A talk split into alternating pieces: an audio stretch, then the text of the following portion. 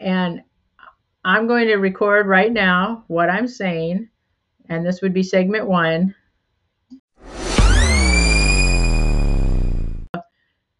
This would be the section, you know, where I'm reading my poem after my intro and what poetry means to me. Now I'm like, you know, nature's first green is gold, her heart is hue to hold.